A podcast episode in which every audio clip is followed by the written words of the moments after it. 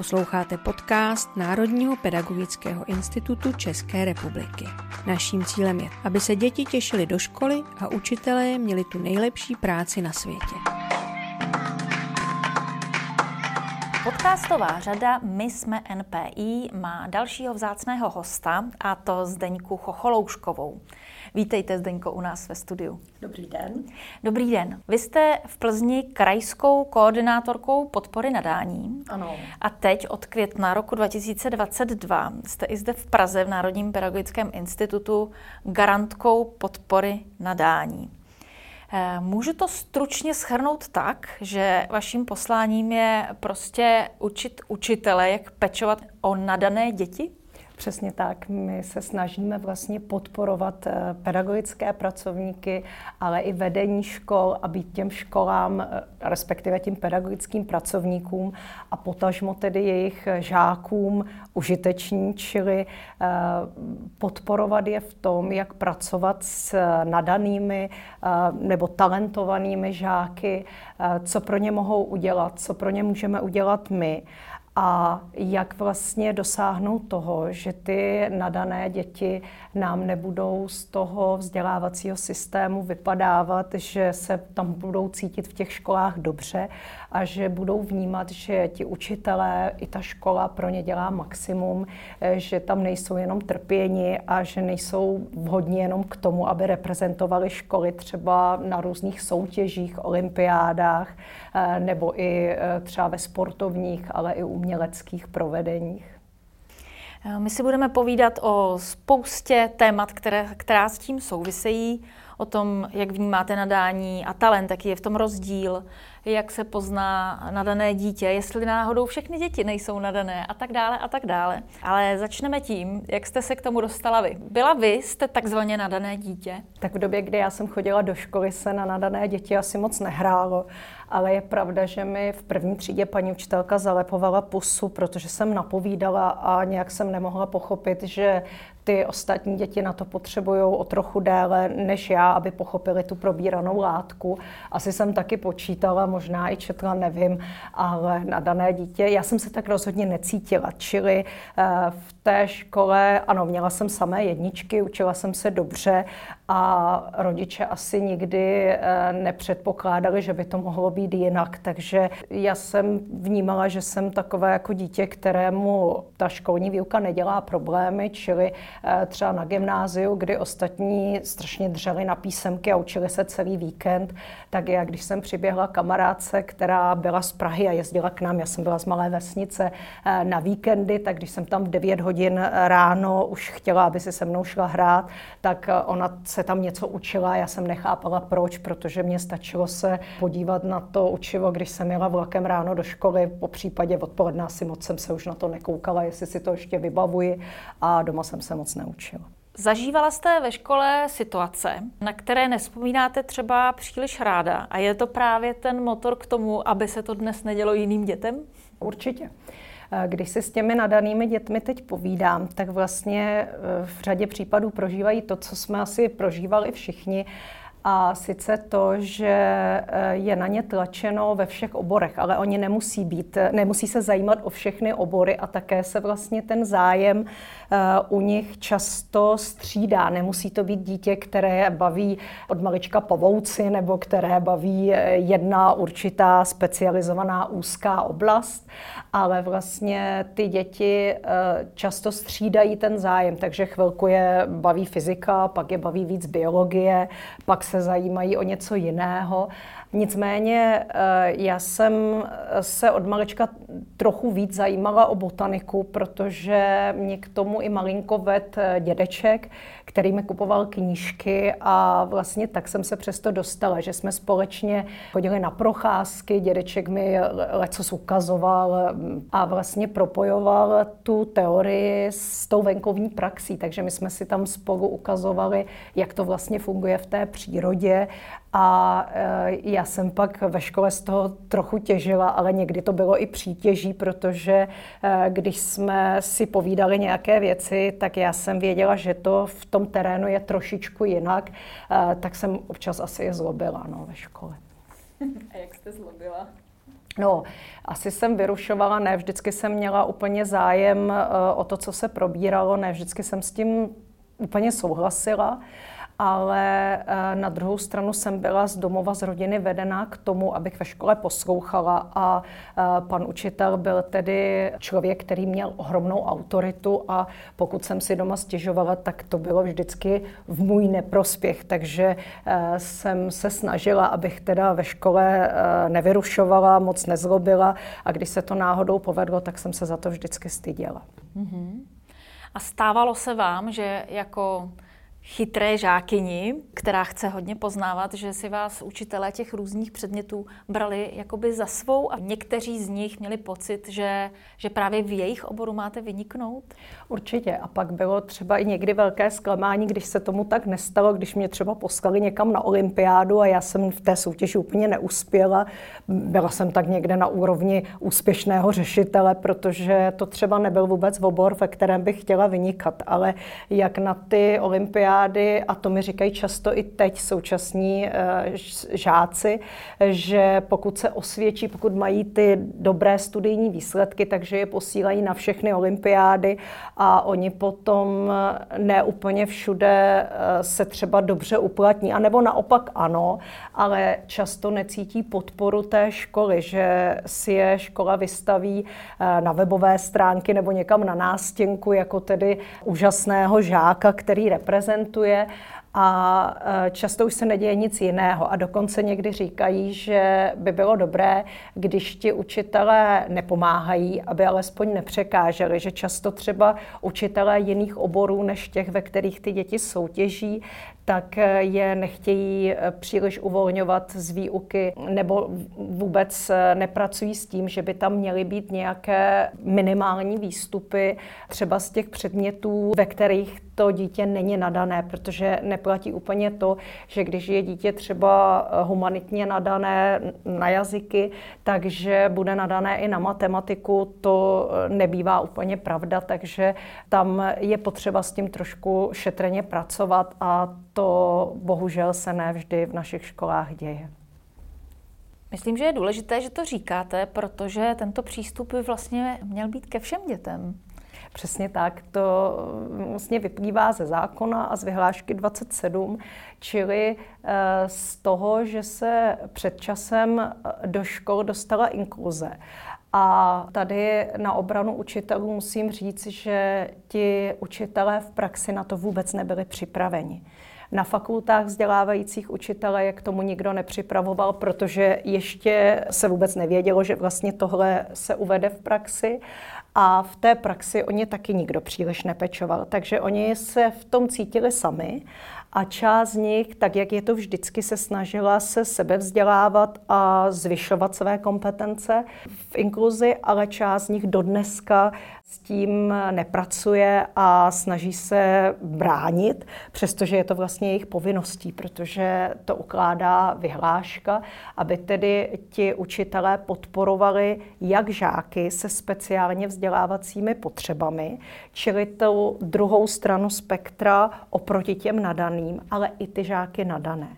A často je větší důraz kladen právě na tu druhou stranu spektra, což je dané převážně tím, že školy eh, ještě v současné době získávají podporu například ve formě asistentů pedagoga, kteří jsou přidělováni na základě podpůrných opatření právě k těm žákům se speciálně vzdělávacími potřebami.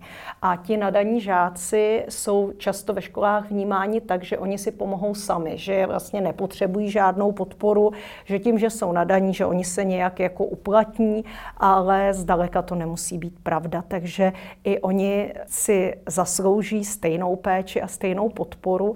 A přesně jak jste říkala, ty rovné příležitosti by měly být skutečně rovné, takže eh, by to nemělo být v té třídě tak, že se budu věnovat tomu střednímu proudu vzdělávacímu, pak těm žákům se speciálními vzdělávacími potřebami a maximálně tomu nadanému žákovi dám místo 20 příkladů 50 a to je přesně ta cesta, jak on eh, se určitě nebude rozvíjet dál.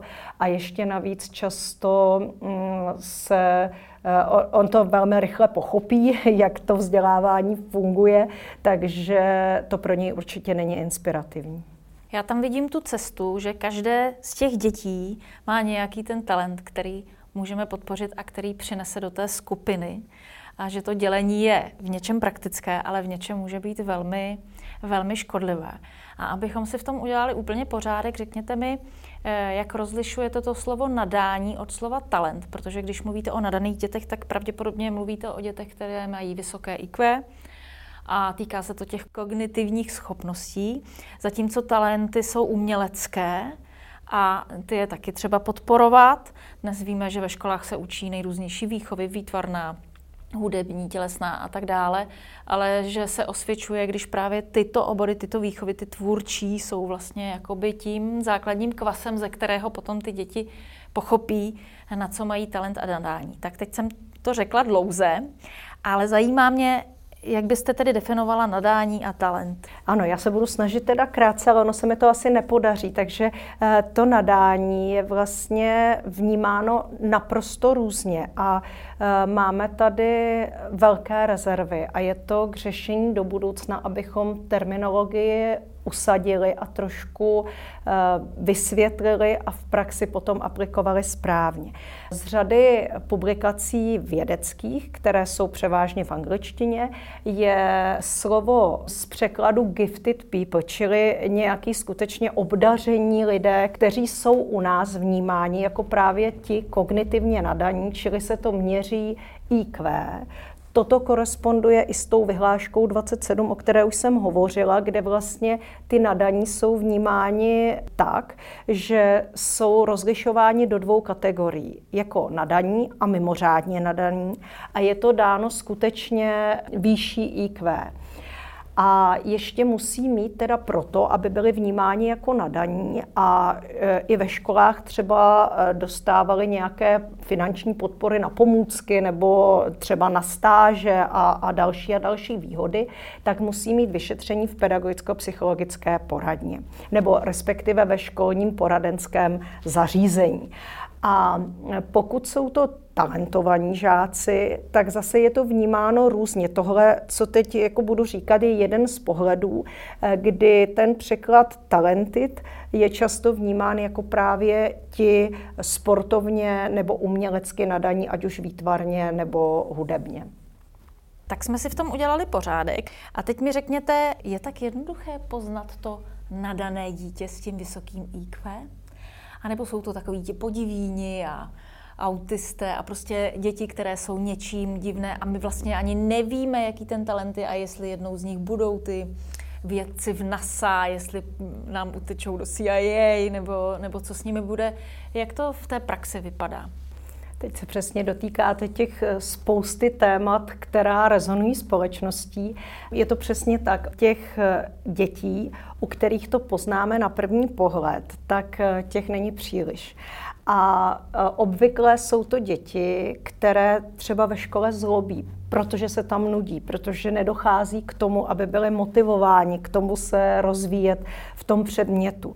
A často se právě i do těch pedagogicko-psychologických poraden dostávají proto, že v té škole mají nějaké vzdělávací problémy nebo dokonce výchovné problémy, eh, které se projevují různě nepozorností, ale i tím, že třeba mají eh, horší studijní výsledky, protože jsou třeba eh, nadané děti, které se tak soustředí na ten výkon, že pak eh, pokud se jedná o nějaké eh, třeba matematické nadání nebo fyzikální, přírodovědné, tak oni pak, eh, jak už se soustředí na ty další nadstavbové věci, tak dělají chyby v základních početních úkonech.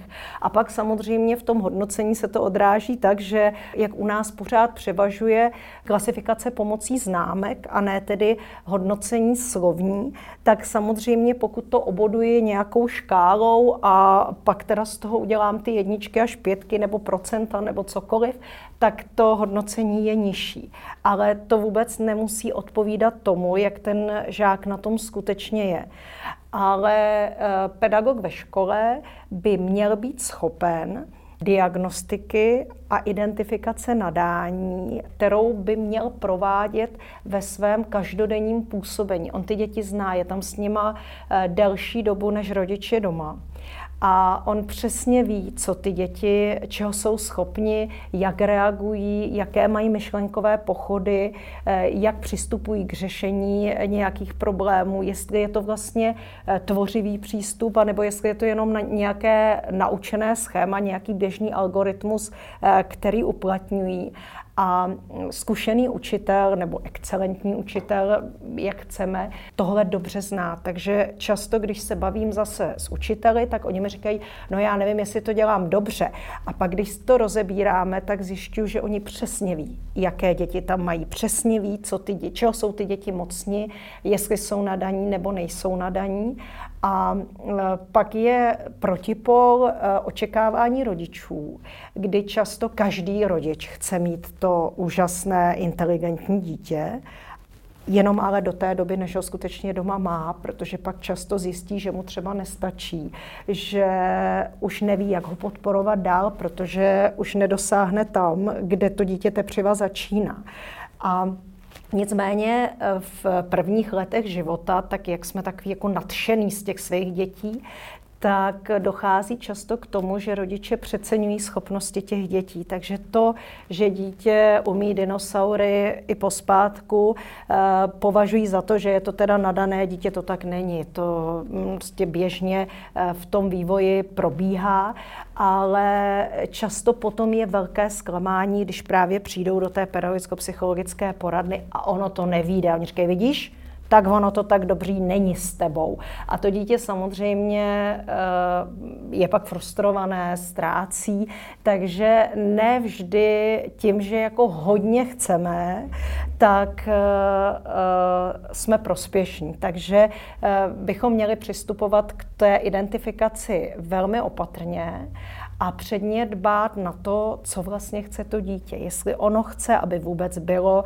eh, takto vyzdvihováno, jestli si nechce jít svou vlastní cestou to nadání nebo ten talent eh, rozvíjet eh, jako samo, protože ty děti často mají velký vnitřní motiv, velký motor, který je žene pořád dopředu v tom, aby se rozvíjeli dál.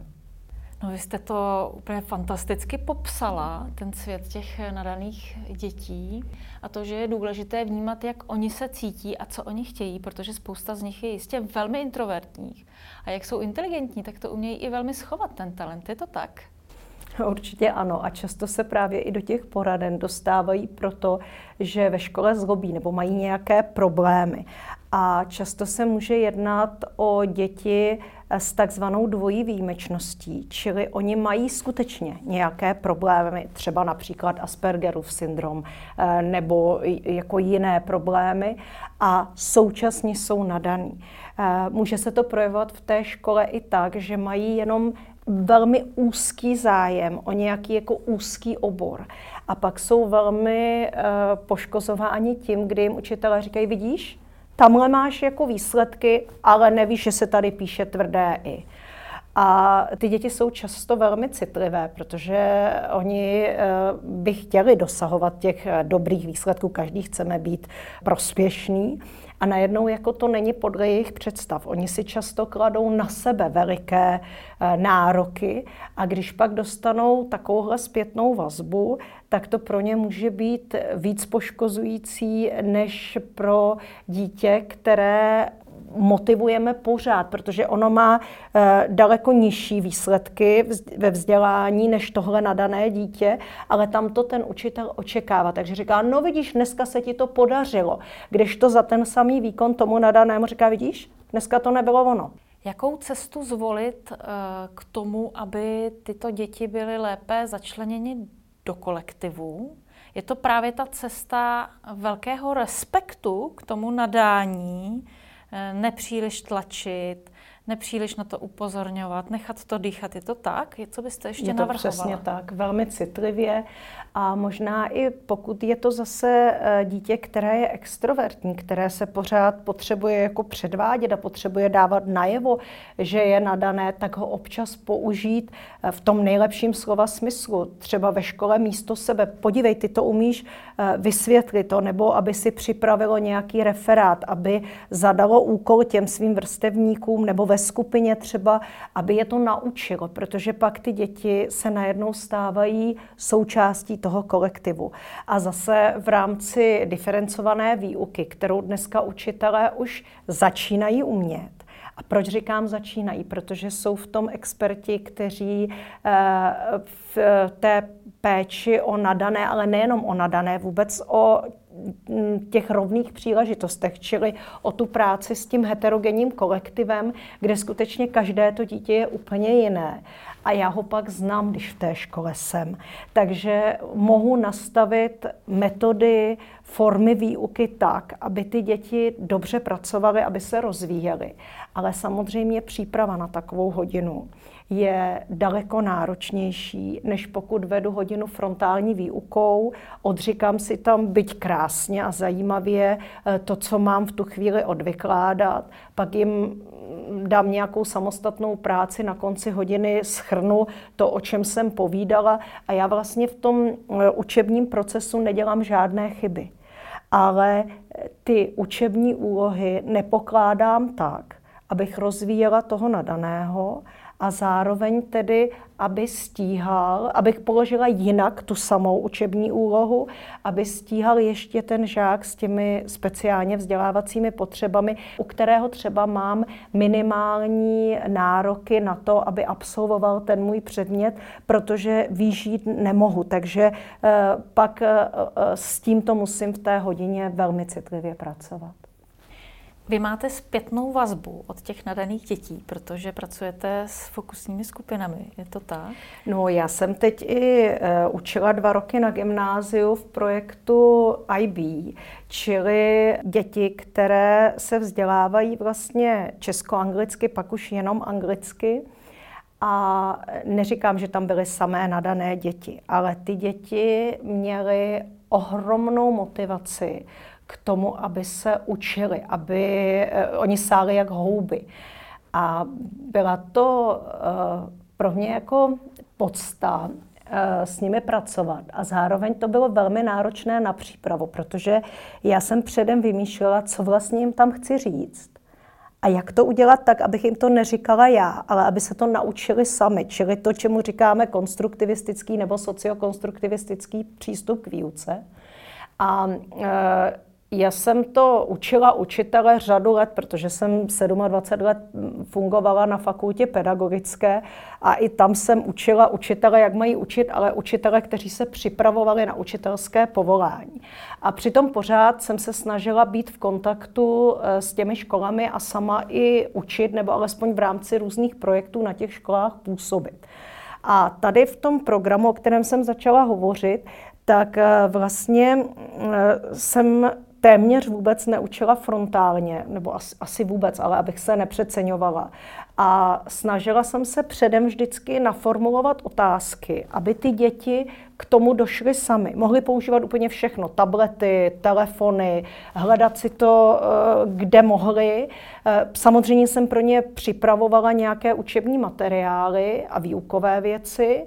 Nosila jsem tam, protože jsem učila biologii, botaniku hlavně, tak jsem jim tam nosila řadu přírodní a oni se to učili na tom.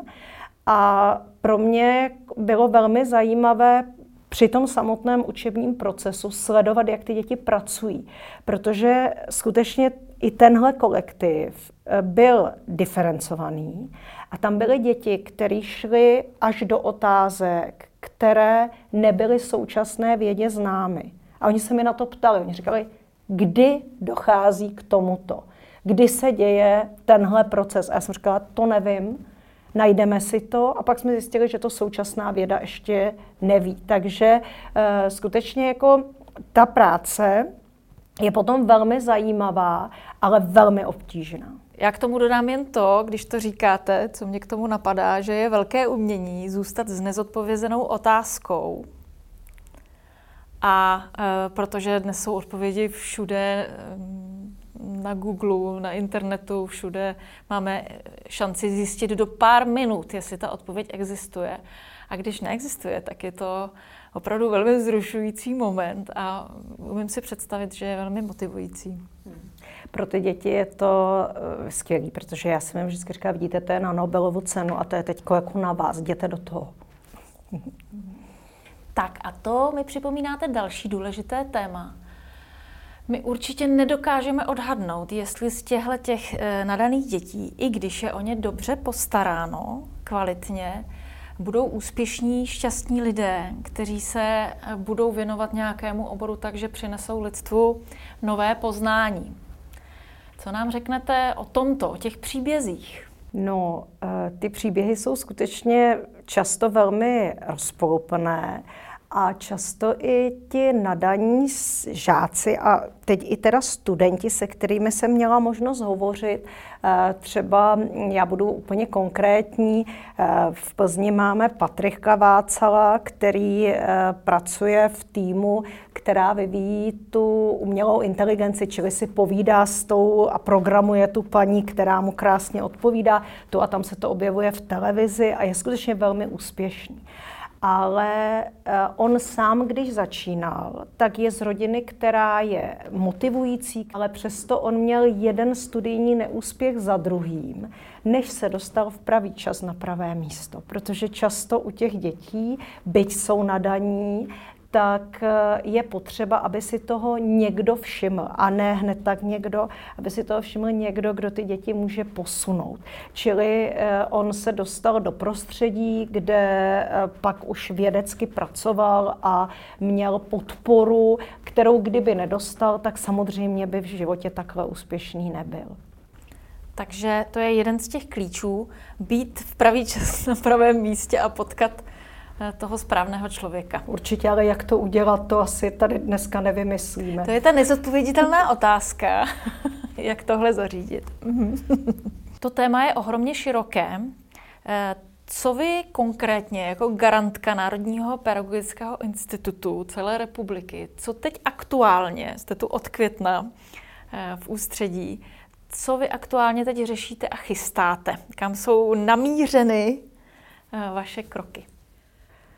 Tak i to je velmi široké, takže když jsem, já to vemu úzce, když jsem sem jela dneska vlakem z Plzně, tak jsem připravovala eh, podklady pro koncepci podpory nadání v Národním pedagogickém institutu, protože eh, poslední koncepce, která byla celorepubliková, eh, byla mm, ministerská, skončila v roce 2020. Čili od té doby se nic takového nedělo, byť byly připravovány, eh, připravována řada materiálů, ale vlastně nikdy to nebylo dotaženo do konce. Takže to je jedna velká věc, kterou teďka eh, děláme a která nás čeká. A protože to nadání je tak široké, tak bylo i v rámci NPI, Národního pedagogického institutu, uchopeno do různých úkolů. A sice v tuhle chvíli eh, část určitě spadá pod velké revize rámcově vzdělávacích programů, které nemám na starost já. A tam, pokud jsem dobře sledovala ministerský panel, který se tím zabýval, tak v těch doporučení, která z toho zatím zešla, eh, je pouze pouze jádrové a rozvíjející učivo.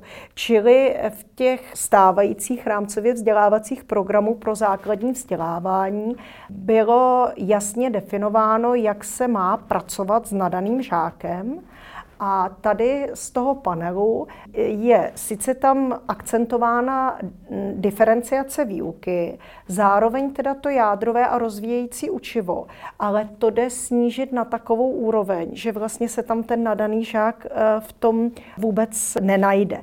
Čili tady je potřeba s tím zase pracovat a určitě budeme spolupracovat s pracovní skupinou, která se tím zabývá. Zároveň uh, už existují uh, pracovní pracovní skupiny, které budou řešit uší pracovní skupiny přímo ty revize.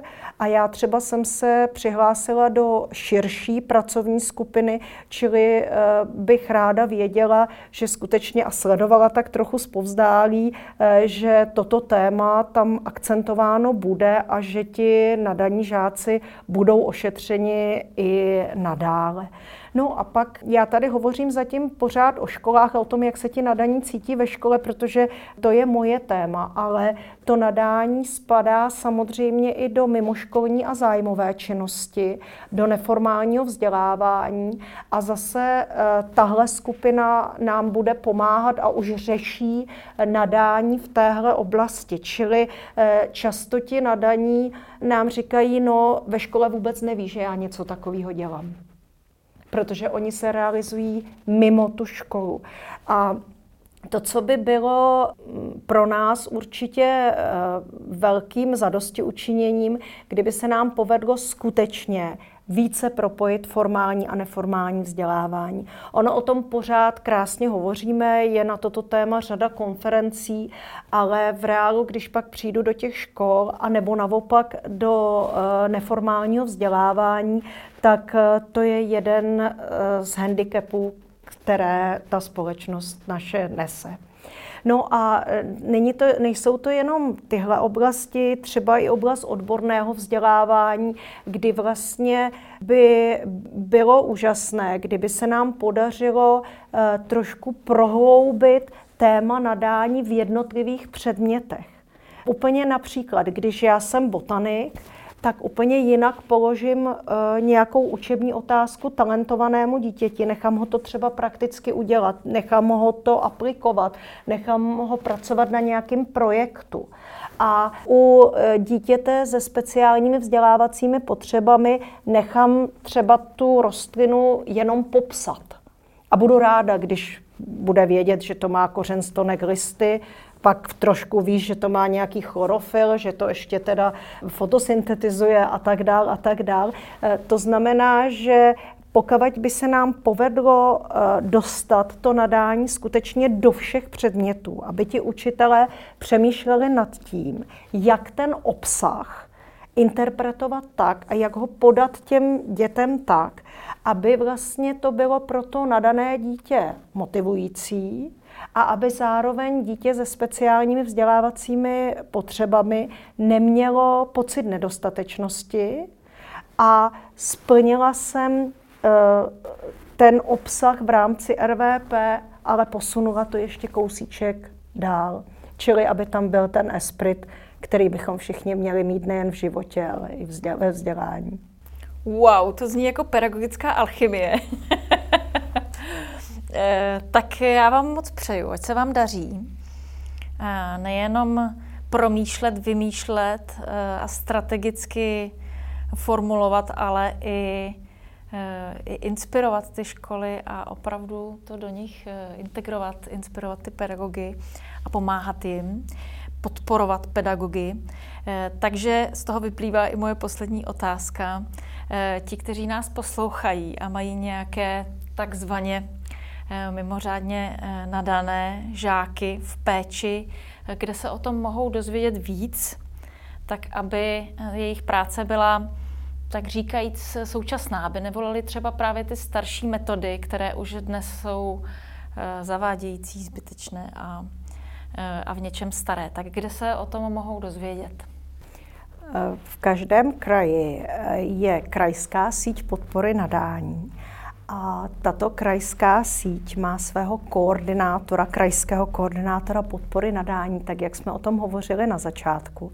A ten krajský koordinátor má přímo eh, v náplni své práce, aby tedy zasíťoval eh, školy, ale všechny aktéry a instituce, které v tom kraji podporují nadání a chtějí pečovat o nadané žáky, studenty a vůbec o nadané. A eh, vlastně pokud se ten člověk obrátí na toho krajského koordinátora, on by měl být schopen mu pomoci. Ne, že by mu to přímo třeba vysvětloval, ale určitě eh, v Národním pedagogickém institutu máme i teď, teď zase na tom pracujeme, systém podpory nadání pro školy. To znamená, že ten koordinátor eh, ví, jak s tím pracovat. Je schopen udělat analýzu toho, jak to aktuálně v té škole vypadá a nastavit nějakou podporu k tomu, aby se to posunulo. Čili každá škola bude mít eh, úplně jinou úroveň eh, podpory nadání a péče o nadané a eh, společnými silami bychom to mohli posunout o kousíček výš.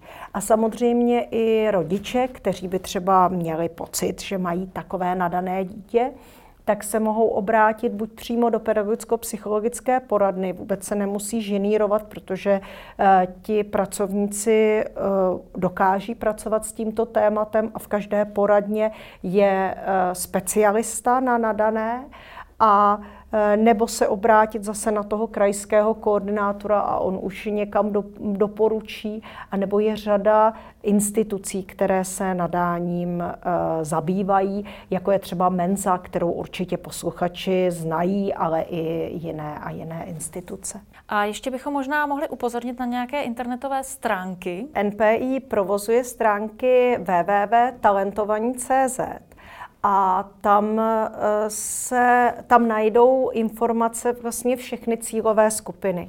Jak nadaní žáci, tak pedagogové, tak rodiče a tak odborná veřejnost. Navíc na těchto stránek, stránkách jsou různé metodické materiály, které jsou tam zcela zdarma, čili i uh, učitelé, ale i rodiče si je mohou kdykoliv stáhnout, pracovat s nimi.